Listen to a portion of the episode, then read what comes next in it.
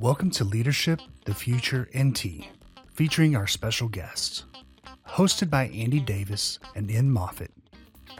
A podcast for people who are passionate about making a difference at work. Welcome, everybody, to this week's episode of Leadership, the Future, and T. Today, I'm joined by Deke Copenhaver, who, uh, Deke, we're absolutely delighted that you can be with us today. Uh, thank you guys so much for the opportunity. This is um, exciting. Uh, it truly is exciting. We're also joined by regular guest Ian Moffat. Hello, everybody, and Deke. It's an absolute pleasure to have you on the show. We're really looking forward to hearing some of your, you know, your experience, some of your stories. So thank you. Yeah, yeah. pleasure to meet you virtually.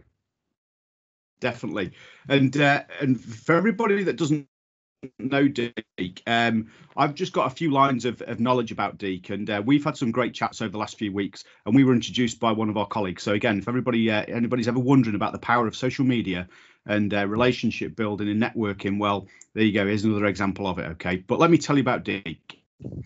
So, Deke has enjoyed a varied career with multi sector career paths in banking, real estate and development, and land conservation while serving on the boards of multiple non-profits and foundations. Having served as Mayor of Augusta, Georgia for nine years, he developed the ability to identify the intersection points for business, government, and the non-profit sector while strategically forming successful public-private partnerships.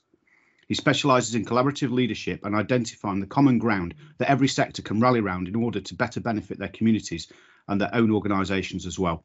Dick has recently published a book, The Changemaker, The Art of Building Better Leaders, and we're definitely going to talk about that. Deke, that's a great collection of background, isn't it? Uh, it's interesting. I tell people I was in banking, real estate, and development, ran a nonprofit, was mayor for nine years, actually had a radio show for a year, published a book, have a consulting firm. I'm still trying to figure out what I want to be when I grow up. Love it. Um, I, I, missed out the radio show. I, that's the one. So, so Ian, we're talking to an expert on this already. I'm, I'm, I'm already thinking, you know, we're going to have to do a good job of this one, Andy. Right? I I fly by the seat of my pants when I had my radio show. The first day I went in, I didn't even know where to plug my headphones in. So, no, not dealing with an expert. Brilliant, brilliant. Well, we, we hope to hear more of it. We really do. And uh, and, and yeah, um, Deke, we're looking forward to this. Uh, I'm sure that you've got a lot of knowledge that you can share with people. And um, yeah, uh, uh we're going to talk about your book anyway throughout this. So, should we get started? I, I'm in. Yeah, good man. Good man. Okay. Uh, Deke, just get us started, okay? Just give us a bit of background and just tell us who's your leadership role model and why. You know, my my father is really my true north. He um, grew up one of five children raised by a single mother during the Great Depression. Went on to, he flew B 17 bombers in World War II. Oh, wow. Went on to climb the ladder and become a, a corporate CEO, but never let us forget where we came from. He never saw himself above the people that worked with him. I, after he passed, people said he would come and walk the floor of the factory and speak to the rank and file employees. So he really was my true north. And I, I think he lost his father when he was 12 years old. Wow. So I think his military service really instilled in him the principles of duty, honor, integrity, which mm-hmm. to be raised by somebody, I was the youngest of five children. So my father was in his early 40s when I was born. But to be raised by somebody from the greatest generation, he he truly was my and is my leadership model. Yeah, that's fantastic. Yeah, I've got goosebumps now. You've said that about the greatest generation. I can't agree uh, with you enough on that one. I, I think you're, you're, absolutely right. And again, hats off to the man uh, flying a B-17s in the war. That was uh, an incredible feat for anyone. Um, so yeah, Deke, I completely, completely get your answer on that one. Okay. Um, and on that, you obviously work with a lot of leaders, and we talked about a lot of different sectors and different companies, non-profits, uh, everything. Right? We've ticked all the boxes there you must have worked with enough leaders by now to understand what are the key traits that you look for in leaders, Deke. What are they? You know, I, to me, true leadership is being a servant leader. And mm. and once again, I mentioned my father never saw himself above anybody he served. I did the same thing in nine years in the mayor's office. I, I viewed it as a situation where I was a public servant, not a politician, and I was a city employee, just more high profile. But but I think that humility, integrity, you know, duty, service above self, those are all traits that that really good leaders have. And it's I, I often say, and I say it in the book, that the only power that any leader should focus on is the power to inspire because no individual can do one thing anything alone but if you can inspire people to work with you yeah. there's nothing you can't achieve yeah yeah, yeah absolutely incredible. And we it's interesting that you mentioned servant leadership. Yeah. Okay. So we've done a whole podcast on servant leadership Deke and it comes up time and time again doesn't it Ian? it does. It, it, it absolutely does. You know this this this sort of spectrum from uh, authority versus power you know and and that authority that comes with with inspiring people with leading people and having that great team around you i think distinctly different from power do you think there's enough of the leaders around you Deke actually use that servant leadership approach i i they're out there and it, but unfortunately and i think you and i discussed the last time we talked that i view society every place as a bell curve Mm. But and I think most people are in the center of the bell curve. They're center right or center left or but all we tend to see in the media and politics are the extremes. So yeah. the we're good leaders who are leading the people that are sort of the you know the in the center of the bell curve yeah they don't necessarily get as much press or as much recognition as i personally think that they deserve yeah yeah yeah, yeah. Yeah, I, th- I, think you've got something there. I really do. I think um, I think the bell curve analogy is a great one for people to to kind of understand that the the eighty percent of people live in the middle there, and it's the ten percent at the extremes at either side that uh, that you see the most of. But that that servant leadership thing, I I personally believe, Deke, is something that there's more people should be aware of it, and uh, more people should aspire to it. And when we talked about it on the podcast, when you look at it, this was an idea that was written by Greenleaf in I can't remember what year it was now, 70 Seven, 76 or 77. 76, 77, yeah. yeah. I was little at the time, I know that for sure. And um, yeah, it's it's actually something that's not gone away. It's something that's actually grown in terms of its stature. So I'm I'm I'm chuffed that you mentioned it. Thank you for that. Well, and it, it it's interesting. So I served as mayor for nine years, and people, I, and I'm happily independent, so I'm not affiliated with a political party, but people have asked me, why don't they thought it was a stepping stone to higher office? But I'll mm. tell you, another great leader and hero of mine that I've studied is George Washington. You know, right. they they wanted him to be president for life, and he he walked away and went back to you know his to tend to his land. Yeah. So that that to me when you offer somebody absolute power and they turn away from it that is a great mark of servant leadership. Yeah. Wow. Yeah that's wow. Incre- that is a great segue um uh dig to my my question. Uh, and just share with us uh, our listeners a, a, couple of examples some some of the hardest challenges that you actually had you know leading the city of augusta for that for that nine year period. What were some of the key challenges? You know the, I have a tendency to uh, just jump into things. And I tell people if I'd fully thought it through before I ran for mayor, my, my wife, God bless her, put up with it for nine years. But I, I didn't really think through the fact that you completely lose your privacy because at the local level, every yeah. place you go, you know, you're you're not in Washington or you're not in Parliament. I mean, you're you're there on the street. And I purposely interacted with people from all sectors of my community. But yeah. to completely give up your privacy was not the most comfortable thing in the world. I I grew up wanting to be famous and thought it would be so great. and, then, and I'm not famous, but on the local level, you, you give up your privacy to to deal with uh, knowing. And this is from a family perspective. And in politics, people will say things about you that aren't true at all. And so to deal with the fact that people would try to say things and it would drive my wife crazy. And but I I focused on it you you can't let that distract you from the mission. Yeah. You know, you're gonna have your critics and your cynics. And it's better to, to my opinion, to not engage the critics or the cynics or the vocal minority. And I tell people it's basically like arguing with a drunk but you know that you know that they're going to be out there and not everybody is going to like everything you do in a leadership position but i used to use it as a um, learning example for children I'd ask them, how many people live in Augusta? And inevitably they got the question wrong. But then I'd tell them 200,000 people at that. And I said, every time I make a decision, when I'm serving 200,000 people, I'm going to make somebody mad.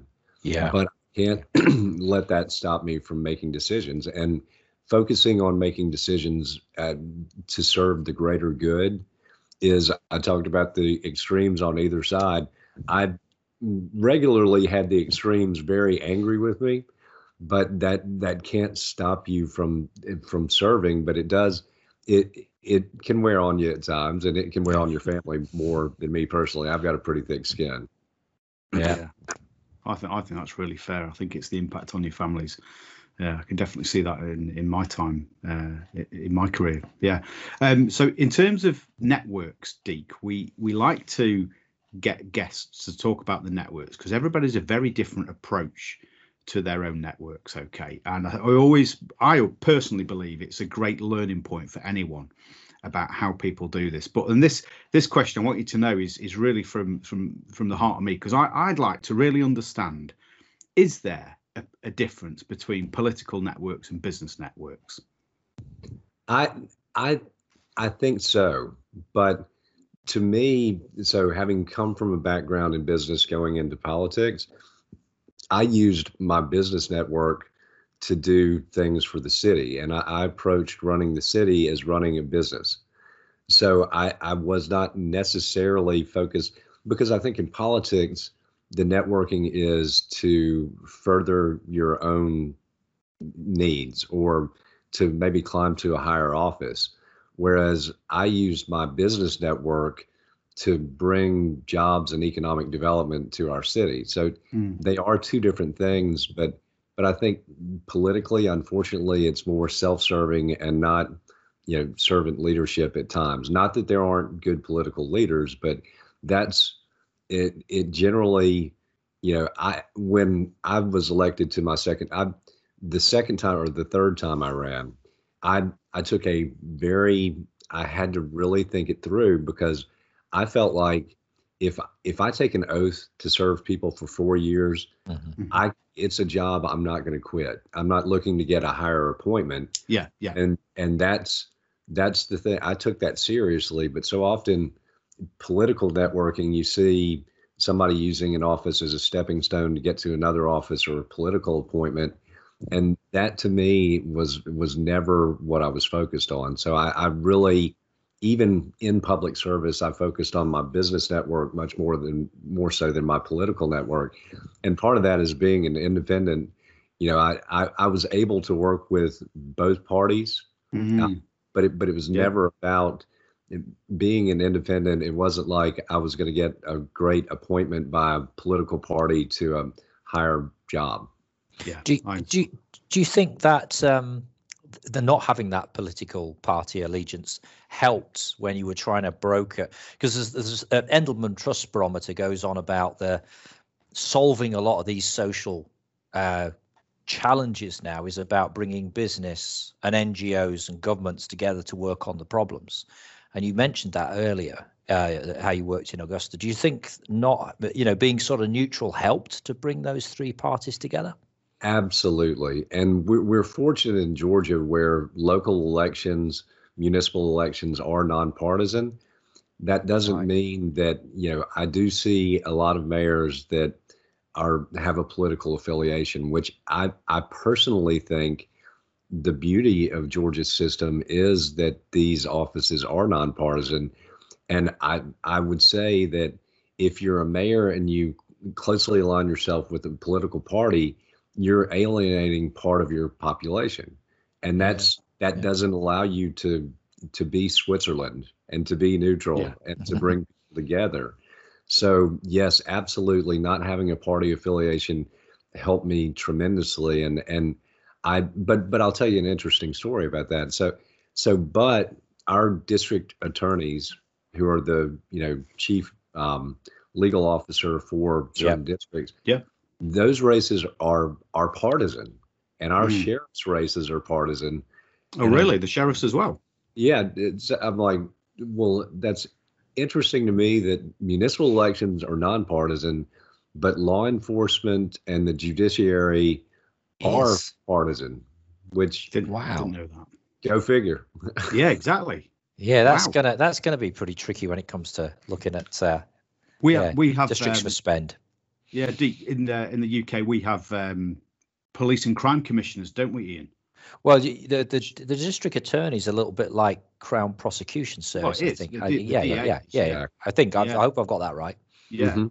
but the uh, the PCC in this country again Yes. is is a political appointment, right? It is a it is about the political parties fighting as to who does that.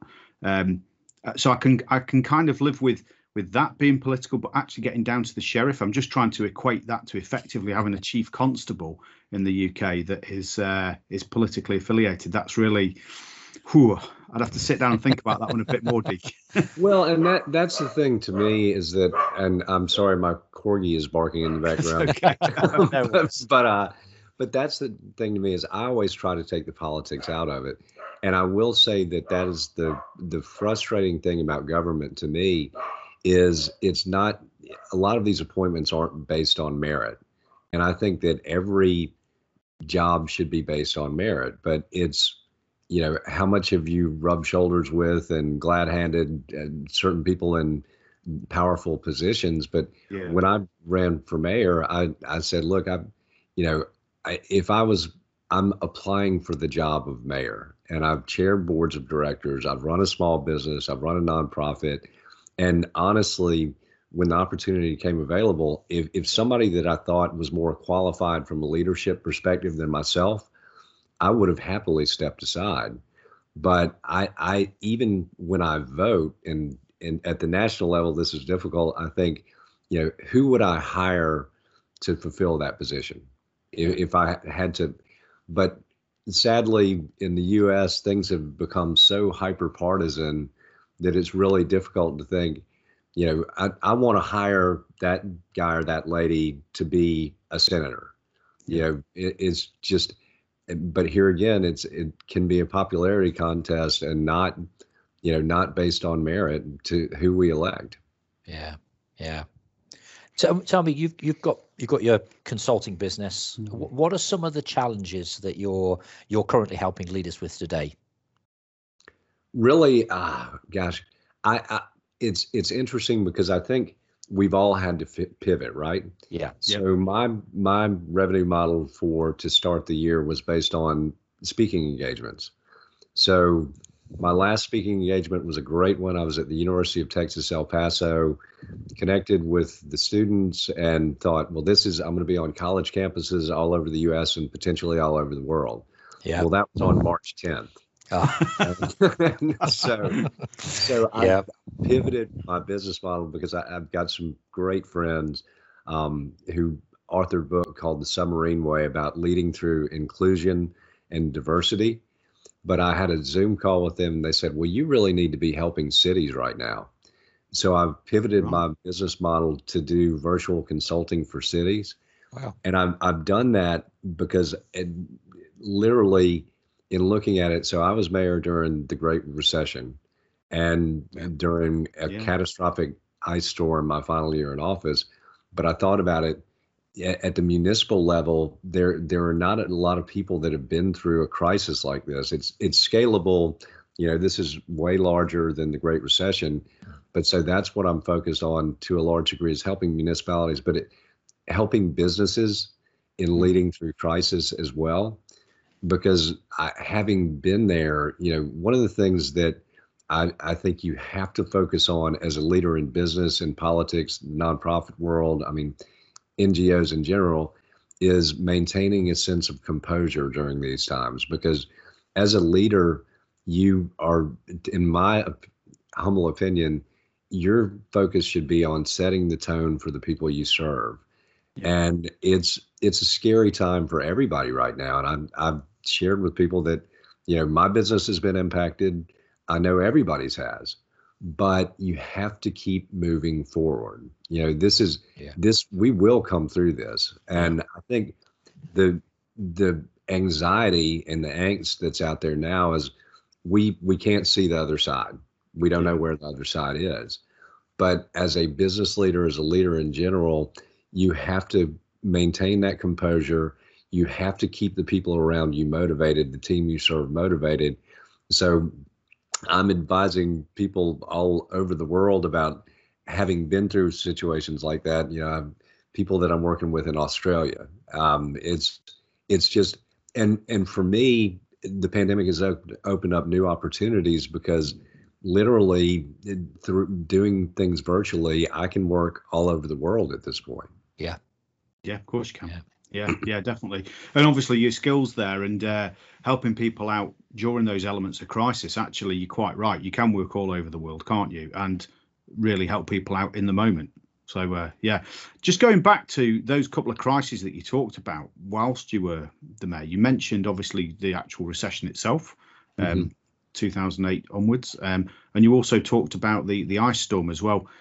Just want to pick up on the ice storm and just say, you know, what what came of that, Deke, for you, and what was the what was the bit out of that that you that you thought to yourself, I've really got to get this right for for these people of Augusta and you know those around me. Uh, that's a great question and a great story. So I was speaking to Philips Healthcare's um, mega conference in Orlando, Florida, right before the ice storm hit. So I spoke to 3,000 people. I get off the stage, and my executive assistant tells me, you know, all the flights back into Atlanta, which is where we flew out of, yeah. have been canceled, and to Augusta ahead of the ice storm, and I thought we we are not going to miss this because yeah. I I can picture the headline. You know, mayor lays on beach in Florida as ice storm crushes the city. But so we we rented a car, drove back, got in right ahead of the ice storm. Wow! And at eleven o'clock that night, the fire chief brought by the order for me to sign to declare an emergency.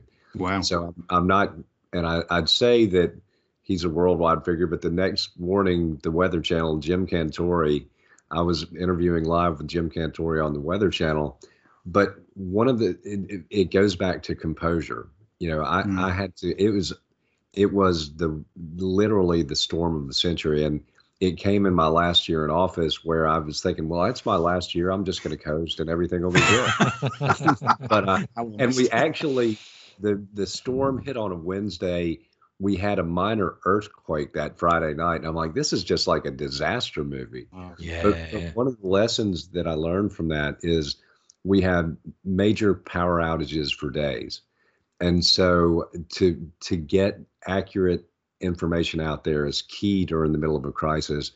So I used Twitter. Mm-hmm. And so most people's news feed, because they still had their cell phones, I was tweeting them the power company's latest updates, the governor's office latest updates, our local government's latest updates. So I was able to disseminate accurate information in the midst of the crisis where there was no other real for, way to get it out. Yeah. So that's that's a lesson learned. But but going through crises as, as like the ice storm, you to a degree you have to make it up as you go along and but mm. but it does lead in some ways to innovation and that's an example i've been able to use to local governments that if you have you know major power outages there are still ways to get good accurate information to the people you serve yeah vital yeah. I, think that's an incredible message i really do. Um, i definitely heard the word composure and i definitely heard the word about com- communication out of that lot Deke. Was, was would that be a fair summary of that story? That that would be a very fair summary, and that's that's to me in in leadership a big focus is to me information flow, yeah, and that's I think one of the things that we're seeing worldwide, particularly in the United States, and but it's every place, is in the midst of a pandemic and social unrest, to be able to find good, accurate information is a difficult thing. But that gets into another principle that I think uh, uh, of leadership is that people have to trust you. Yeah. And if they don't trust you prior to a you know a very difficult situation hitting or crisis hitting, it's hard to build trust in the middle of a crisis if you didn't yeah. have it going in. Yeah, and that's definitely. one of the things that I I think here and probably the same thing in the UK is who do you believe? you know in in dealing with information flow who do you look to and say that's a leader that i trust and I'm going to base my business decisions on that mm-hmm. or my decisions on behalf of my family. It, it's just a difficult time now to find that trusted leadership. That, but that's something that I think is leading to more of the anxiety and the angst. Yeah. I think you ask a great reflective question there that I'm just going to highlight to people and leave them with this one. So after uh, today's podcast, please go away and ask yourself, who do you trust? Yeah. And uh, there's a question from Deke. Okay, uh, but it's a great it's a great reflective one. We like to leave people with these challenges, Deke. Okay, so t- talking about challenges, I've got another challenge for you now. Um, in your book, The Change Maker, right, which uh, I've got a copy of here, and uh, Ian's got a, a, copy of on his uh, Audible. Is it Ian? Audible. It's yeah. uh, it's it's great. It's a great compliment when I'm on a plane or in the car going home. there you go. So, so, we've consumed both different variants of it, but uh, and we have read it. Um, I, I'll be honest, I'm two thirds the way through it. Okay, so I'm getting there. But one of the things that dawned on me when I was reading it is that actually you talk about the seven attributes of, t- of change makers, and you list these. And I'm going to read these for people. Okay, you list them as creativity, courage, connecting, listening, transparency composure, and character. And Deke, I just want you to kind of apply yourself to that and say which of those actually represents the biggest gaps for current leaders. Composure would be one of them. And I, I think about a, a great leader in the UK who's a hero of mine is Winston Churchill.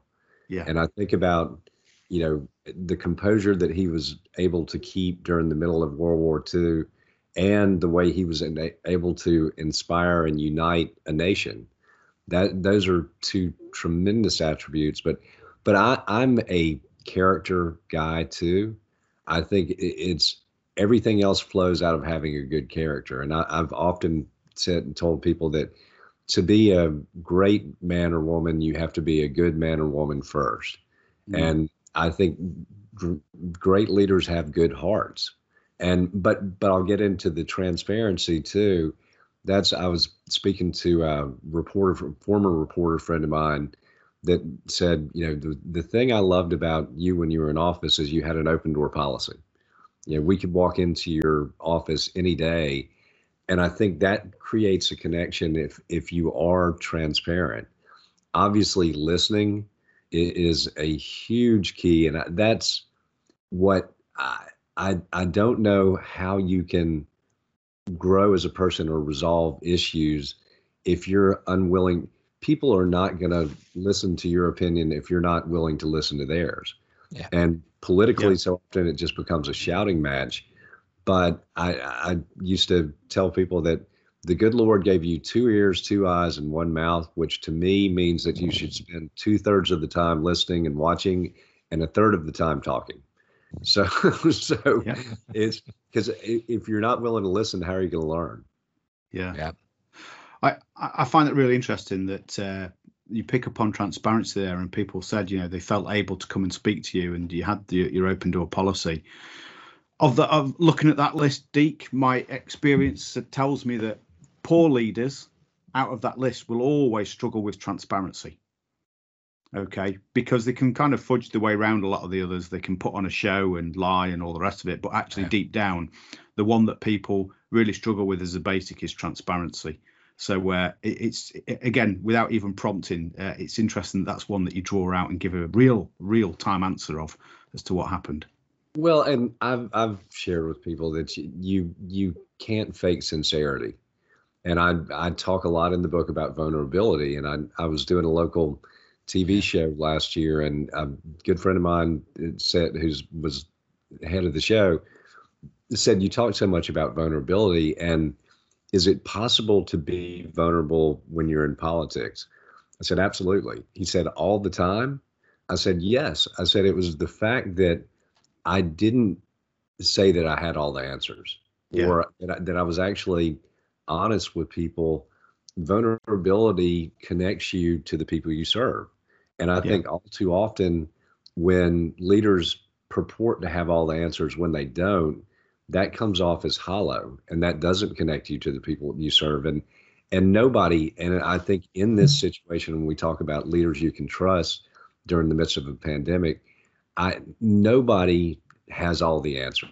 No. There's just no way. It's a it's a fluid situation. It's ever changing, but I think good leaders can instill people with a sense of hope and say, "We're here again. We'll get through this.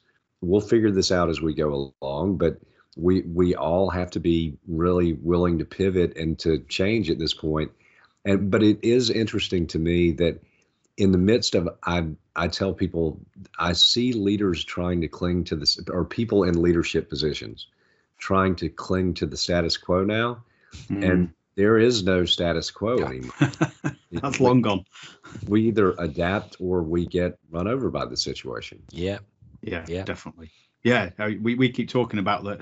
Everything that you uh, once knew and thought was normal has now gone, and uh, it's about finding your new levels, and that's for everybody in every organisation, isn't it? And uh, and I just want to hone in on on about change, okay, for a minute, because again, I, I think that you you've probably got some amazing wisdom and stories to tell people about this. So please share with us what's your advice to people who are trying to drive mm. change in their business. And you talk about repivoting businesses at the minute. What's your advice to those leaders that are trying to do that? And here again, I'll get back to don't listen to the vocal minority because so an example of that. So when I decided to run for mayor, I was taken in a back room, albeit not a smoky one, by business leaders that I knew locally and respect and still respect. But I was 37 years old and I was told not to run, that, and, and ironically, I was told that I would be the best mayor of the candidates, but I, I had not paid my dues and I I was told that I, no older people would vote for me, no black people would vote for me, Younger people didn't vote. And I'm I'm so competitive. I looked at them and said, "Look, I'm going to run and I'm going to win whether you guys in the race or not." but yeah. but here again, if I had listened to the what uh, amounted to ultimately being the vocal minority, I I never would have run. And so it, it's easy when when you as a leader when you go off and you go against the status quo, you're going to have your critics and your cynics. But, but we could never get to a point of innovating as a business, as a as a world, if we were totally driven by the vocal minority. Because you're people are gonna. I mean, the greatest leaders and the innovators. I'm sure everyone at some point has been told you're crazy. Why why are you trying that? Yeah, yeah. Because it's never going to work. Yeah. Yeah. No, it's really interesting. Thank you for that. So, uh, yeah, don't worry. We, we hear you on that about uh, don't listen to those naysayers. I, I agree with that. What What do you think needs to change in leadership? Because um, you know, COVID has clearly caused a major change, right? A, a major change over a short period of time. But globalization, technology disruption, all that stuff was happening before COVID, and stuff will happen after COVID. So, what mm-hmm. what does what does leadership need to change in this in this current era and post COVID? Do you think? To constantly challenge ourselves to challenge the status quo because the world has changed. And to to be willing to change our minds at times to keep an open mind. There's a great old quote that i i think maybe thomas is attributed to thomas dewar who dewar's is my favorite scotch but uh, it's a a mine is like a parachute. It works best when it's open. and I think that's what if yeah. we as leaders become jaded and think that we know it all, it's that's I, I tell people that my book is not a self-help book eh, because I'm a work in progress and I'm still learning, but it's just using life lessons to try to help other people and to serve other people. Yeah. But but that to be to keep an open mind as a leader and to, to never and i see this in businesses and i see it in communities to to adopt a mindset of but we've always done it this way. Mm. i'm like that doesn't you, you can't continue particularly in a fast changing world right now. As a business as a community as an individual you're either moving forward or you're moving backward. There is no such thing as standing pat. So just to, to keep that open mind, I think is a good thing. And and I'll go back to be willing to listen because I've I've really engaged the next generation of leaders, and I think it's, it's often we paint with a broad brush, right? Um, yeah. Millennials are always on their cell phones and they're blah blah blah blah blah.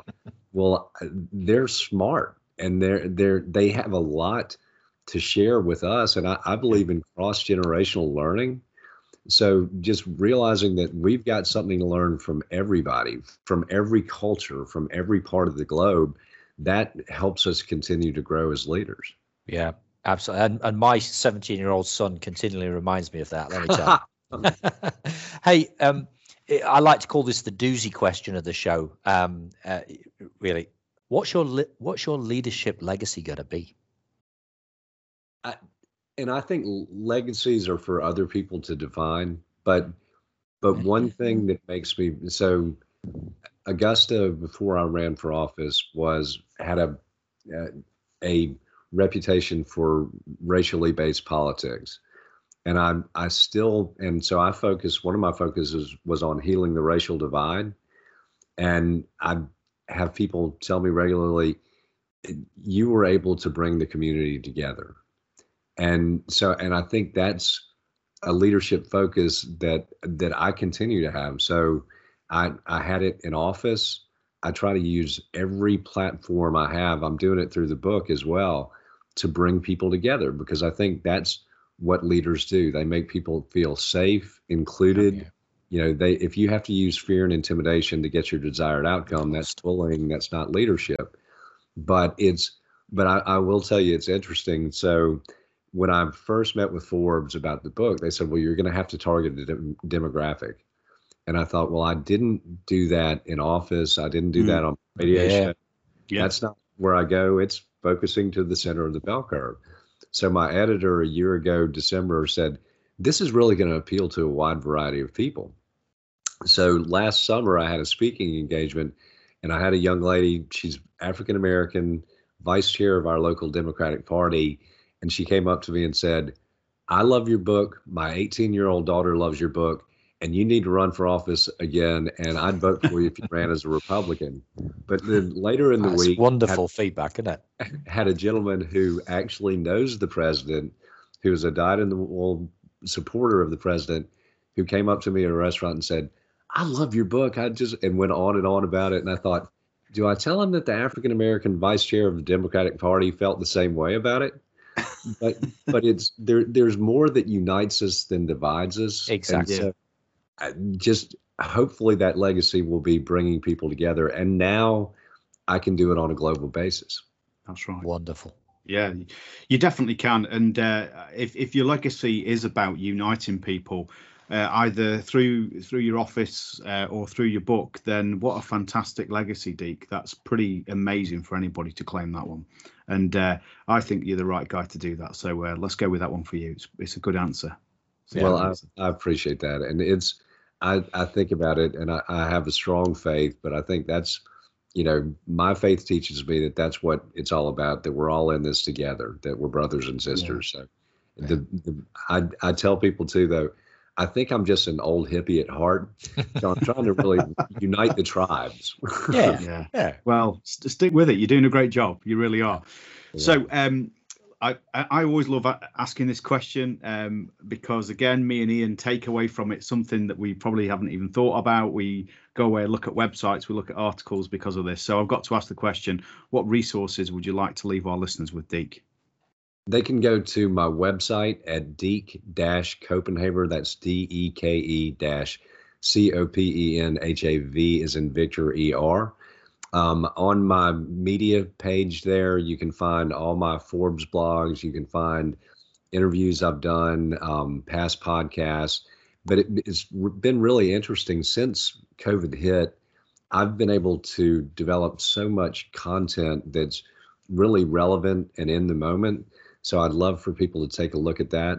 Um, the book is available on Amazon. Um, my wife also sells it out of a book bag wherever we go. So I'm, I will not give her cell phone number here, but but uh, but really going to the website, there's there's actually a, a, test you can take, a little drill you can do to see where you um, are as a change making leader.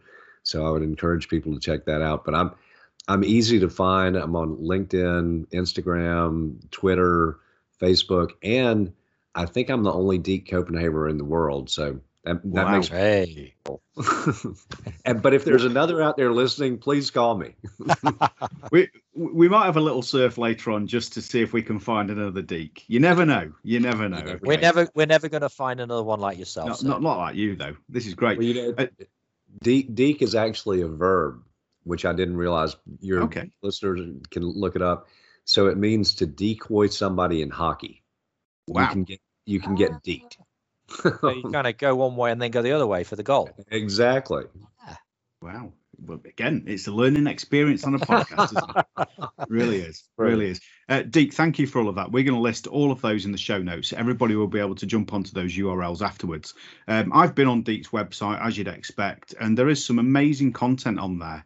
So please just take a few minutes to go and uh, have a surf on there, and then you can you can read and hear a bit of more of um, of Deke's brilliance uh, through that medium as well. Okay, uh, Deke, we're we're at the end of our time, hasn't it flown? Uh, it has absolutely flown, but but guys, this has been such a pleasure. And as I say, I I enjoy meeting people all over the world and having conversations. And in lieu of being able to do that face to face for now, you guys have really started my day in a great fashion. Oh, thank you very uh, well. Likewise, sir. And we will get back on a plane, and we will come to the US, and we will we will come to the great state of Georgia, and Yeah, and we will come to Augusta.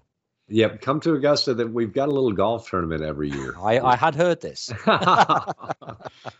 We, we look forward, Deke, to uh, to being stood there with you in Augusta. And uh, just before we started this podcast, everybody, we were telling Deke that um, me and Ian have spoke to several people over the last few months on this podcast who have been either in uh, Augusta or, or the state of Georgia. So we, we feel now that there's um, that there's a, a collection of people that we could meet up with and uh, go and have a coffee and actually meet physically the people that we've already spoken to on the podcast. So we're really excited by that, Deke.